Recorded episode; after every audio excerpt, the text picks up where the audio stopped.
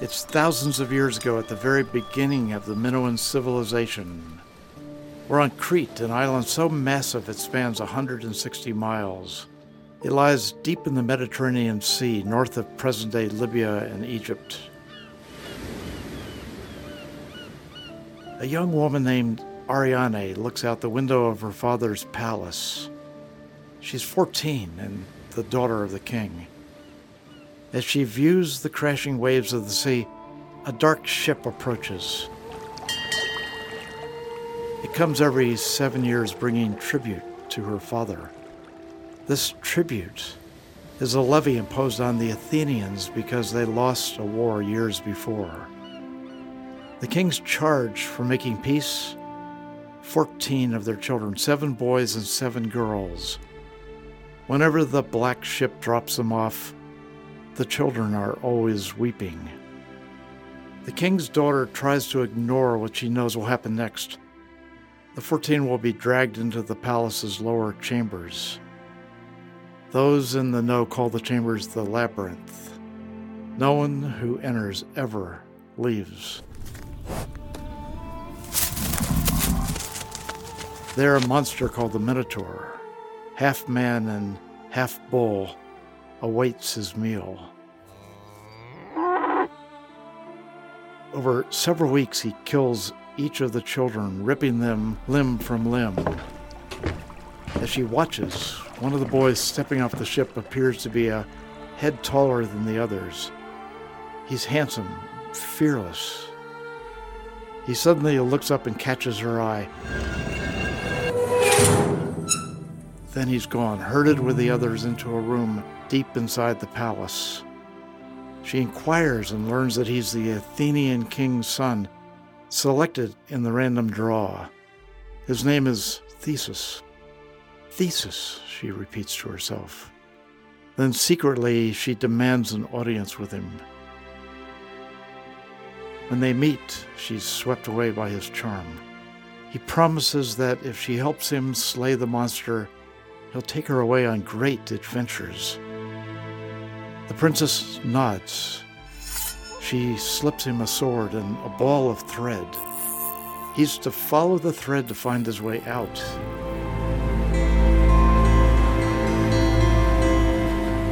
But what is this Minotaur, this monster? Let's break down its name.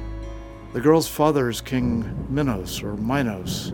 Drop the S at the end of Minos and we have Mino. The end of Minotaur is Tor, which means bull in Greek. Combine the two and we have Minotaur or Minotaur, or more accurately, King Minos's bull. But that's being nice. As you know, there are many tangled tales in ancient Greece, and this too is one of them. What was the Minotaur? The result, frankly, of a deal gone bad between King Minos and Poseidon. The sea god had given the king a majestic bull on the condition that the king would sacrifice it to the Olympic gods. Minos agreed until he saw the fabulous creature. I'll use this one as a stud, he thought, and sacrifice another bull. Poseidon, though, wasn't fooled. In his fury at the double cross, he saw to it that the queen was overcome with an inescapable lust for the bull. And Poseidon's revenge became the Minotaur.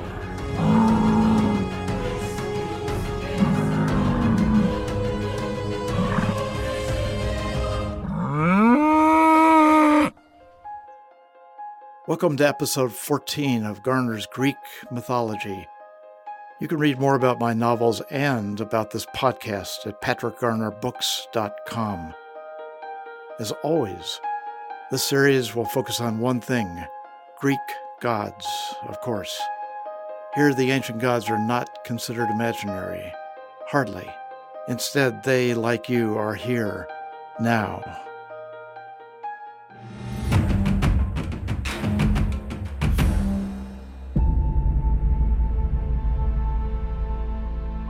The real subject of this episode is Lord Dionysus.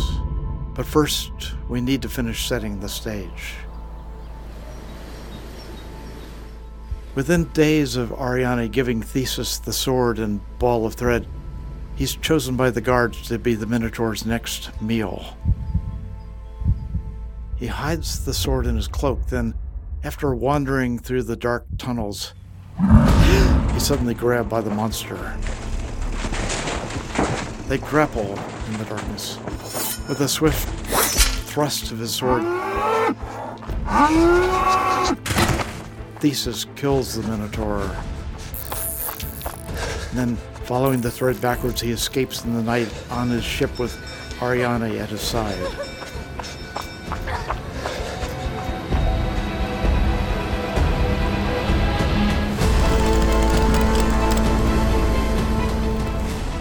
Sailing for more than a hundred miles, the crew is desperate for food and water. They pull up on the beach of an island called Naxos. Exhausted, they rest. But Theseus betrays the girl, slipping away in his ship while she sleeps. As dawn breaks, she wakes and realizes she's alone. The ship is gone. She's far from home, but also knows she can't return, not after what she's done. She lies weeping on the beach, desperate, seemingly inconsolable. Then suddenly, a golden chariot approaches in the sky. Red flags flutter from its sides. Instead of being pulled by horses, the chariot is sped through the air by four leopards.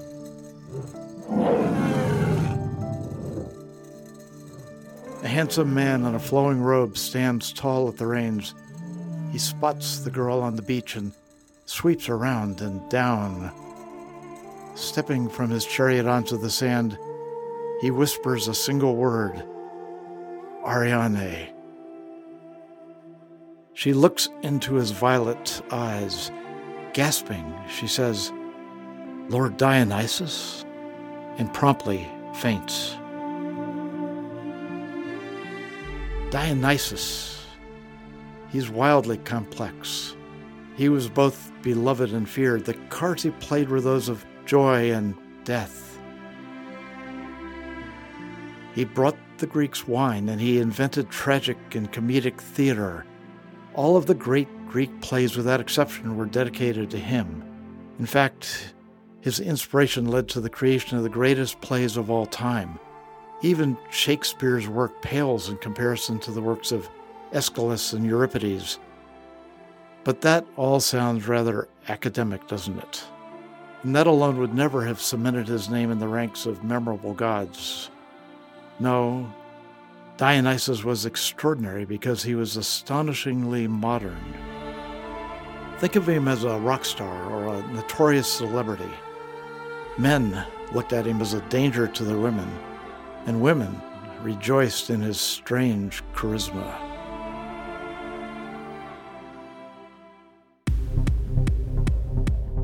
Dionysus held moonlit dances. We would have called them raves. In these raves, he brought hundreds of followers to an ecstasy that no woman would have otherwise experienced. Women would follow him from town to town. They were like our groupies, except that they held their celebrations deep in wild woods on mountainsides. These happenings, called bacchanalia, were for women only, and any man caught spying on them was likely to be killed. In essence, Dionysus was a conjurer, the original force of nature, and as such, he was a god of extremes.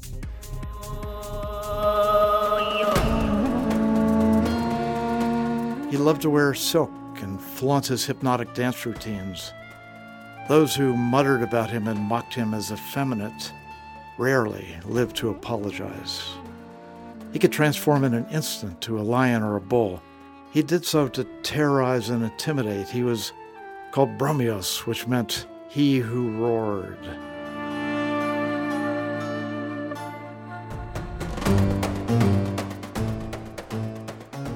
Women he recruited for his raves were known as Maenads or the Raving Ones. While under Dionysus' influence, they had extraordinary physical power, often tearing wild animals and even people to pieces during their celebrations.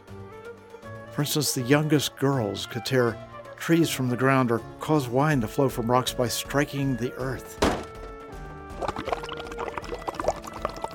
Dionysus himself would appear, dressed in silk or fawn or fox skins. The Maenads carried long phallic wands called thyrsoi, which were made from fennel stalks. These were bound with grapevines and tipped with ivy. In torchlight, the women would often dance until dawn. Some of the raves ended in a ritual feast called omophagia, which means the eating of raw meat. Woe on any wild animal caught by these women. But should any of this been surprising? As I've described in other episodes, a woman's life in ancient Greece was carefully controlled. They married at 12 to 14, then began a life behind walls that was composed of weaving and maintaining a house. Social life was limited to family. None were educated. They were rarely allowed to even be seen in public. Imagine their attraction to a God who called out to them, who danced and laughed and encouraged them to make the woods ring with celebration. No wonder men opposed these festivals.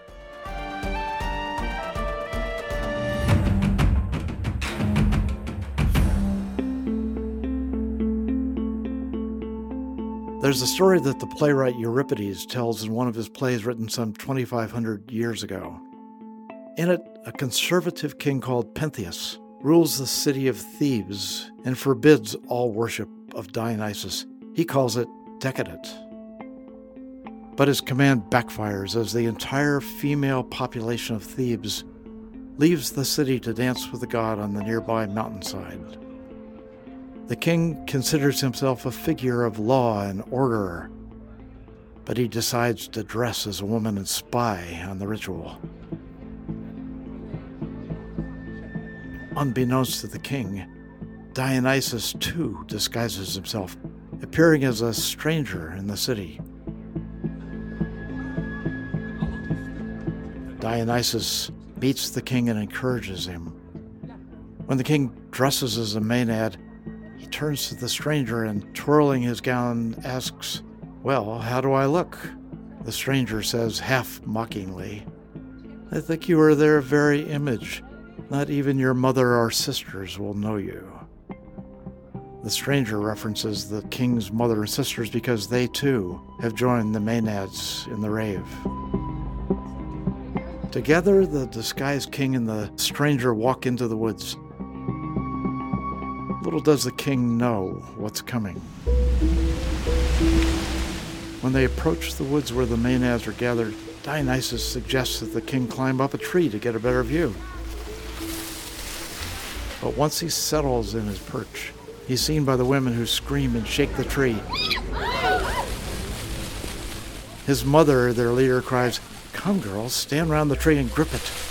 We must catch this climbing beast, or he'll reveal the secret dances of Lord Dionysus. A thousand hands grip the tree and they tear it from the earth. As Pentheus falls, a frenzy of women grab his arms and legs.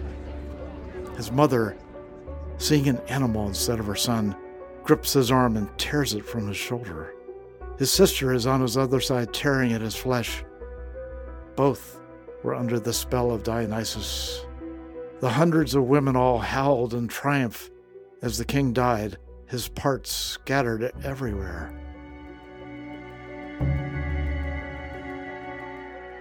As the play ends, Dionysus appears, standing on the roof of the palace, and proclaims, The royal house is overthrown.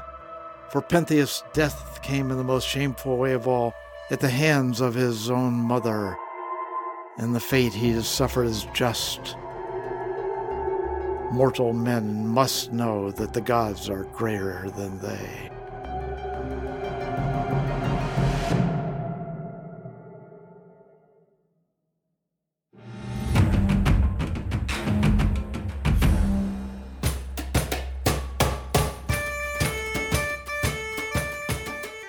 Dionysus was the proverbial bad boy who led women astray.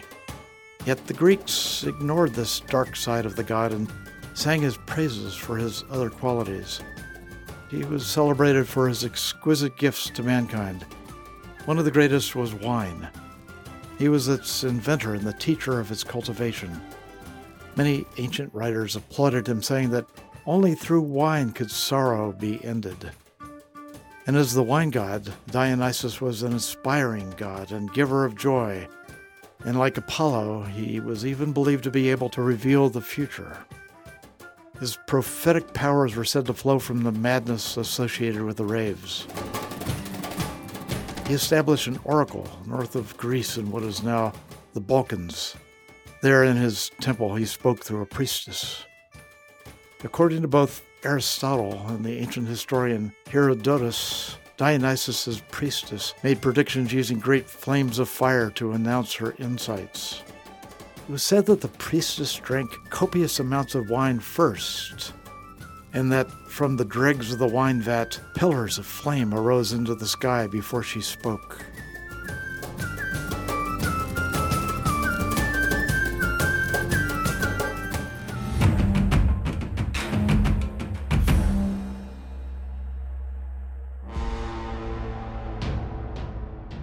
We started this episode with Ariane, who lay asleep on a beach. Theseus had slipped away on the sea, leaving the girl to luck. Her shock at waking and seeing the face of Dionysus caused her to faint. But her shock quickly passed. Dionysus became enamored of her, and Ariane fell head over heels for him. After a brief courtship, the two married and, and built a palace on the island. But Ariane had kept a secret from Dionysus. The day before she had left Crete, fleeing from her father, she cut a deal with the goddess Artemis. For protecting her from any disasters on the sea, Ariane promised Artemis that she would remain a virgin. Ariane kept her vows less than a month. A decade later, while Dionysus was off on business, Ariane walked down from the palace to the beach to swim. It was her daily routine. But Artemis was waiting. When Ariane saw her, she stood proudly, trying to stare down the goddess. Artemis simply raised her bow and shot Ariane in the throat.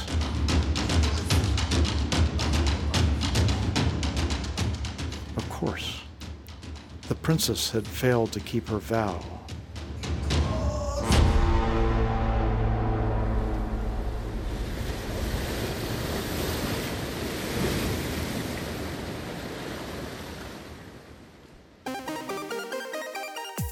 For more on the story, you'll want to check out my novel Homo Divinitus.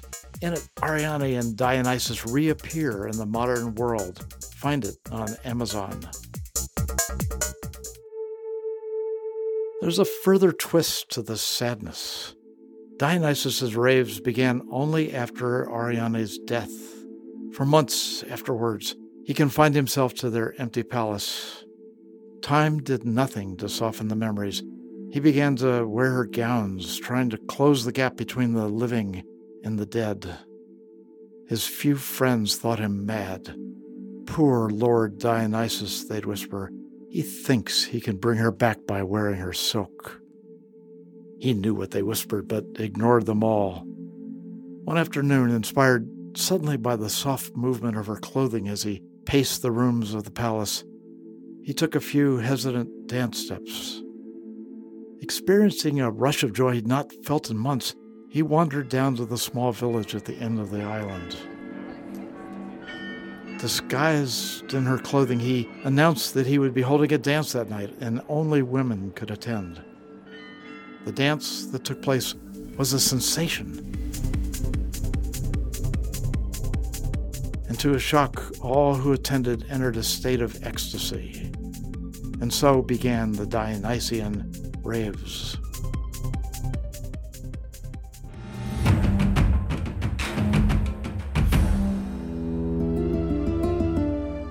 Episode about Zeus, I told the story about Semele.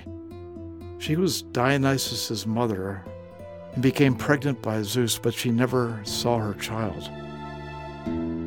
Remember that Zeus's wife Hera became jealous when she learned of the affair? She convinced Semele to persuade Zeus to show himself to her in his full thunder god appearance. Semele was instantly incinerated. But Zeus plucked the baby Dionysus from her womb a moment beforehand. He secretly asked Semele's sister to raise the child. Because her sister knew Hera would never tolerate the arrangement, she brought Dionysus up as a girl, dressing him in gowns and bows. As a consequence, even as Dionysus grew into manhood, he never abandoned his fondness for feminine things. All of this being said, how do we judge Dionysus in our time? Indisputably, he was a god of madness, ecstasy, innovation, and oddly enough, romantic love.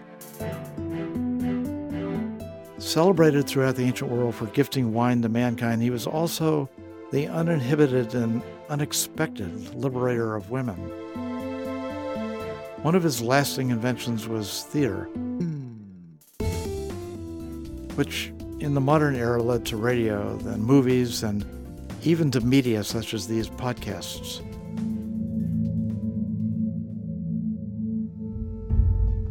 We remember too that his gentle heart could turn violent on a whim, and his maenads could turn entire cities upside down.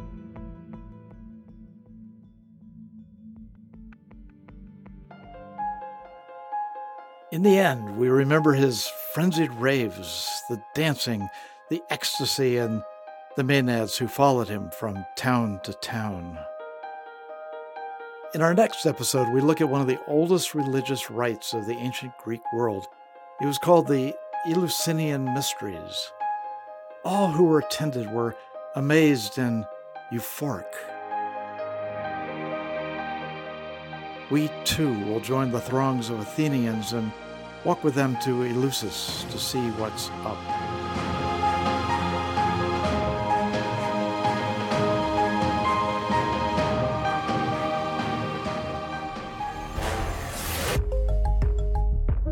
Be sure to visit patrickgarnerbooks.com or find me on Amazon. My three novels are set in today's world and feature Greek gods who meddle and maneuver as they always have.